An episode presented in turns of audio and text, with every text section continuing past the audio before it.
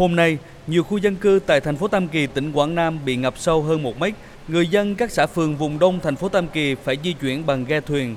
Ông Nguyễn Kiều Hưng ở khối phố Mỹ Thạch Trung, phường Hòa Thuận, thành phố Tam Kỳ cho biết, sau đợt mưa lớn do ảnh hưởng của cơn bão số 4 vào cuối tháng 9 vừa qua, khu dân cư thường xuyên bị ngập khi có mưa lớn. Có rửa xoắn là là nước bắt đầu vô nhà, nhà là dọn dẹp lên là cái đến xoắn này. Sai cũ là, là chuyển đi trước chứ không là xoắn là, là không có sai đây có còn đi hạt. Bây giờ hiện tại bảo luôn bình thường vậy. Chiều qua, ngày 9 tháng 10, hai người dân ở xã Trà Cang, huyện Nam Trà My, tỉnh Quảng Nam bị nước lũ cuốn trôi, đến nay vẫn chưa tìm thấy.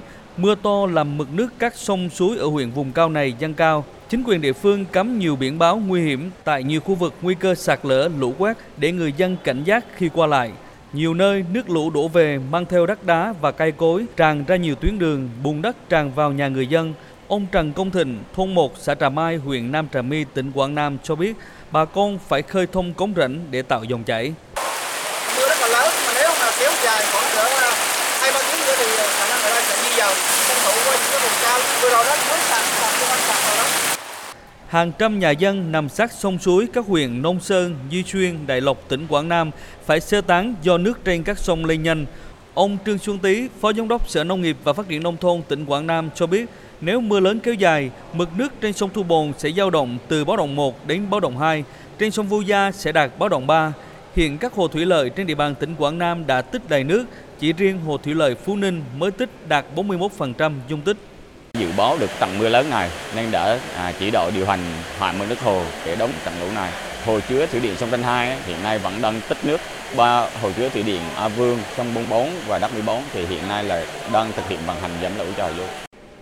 Sáng nay, Ủy ban Nhân dân tỉnh Quảng Nam đã có công văn gửi các huyện, thị xã, thành phố trong tỉnh về việc tập trung ứng phó mưa lũ theo phương châm 4 tại chỗ.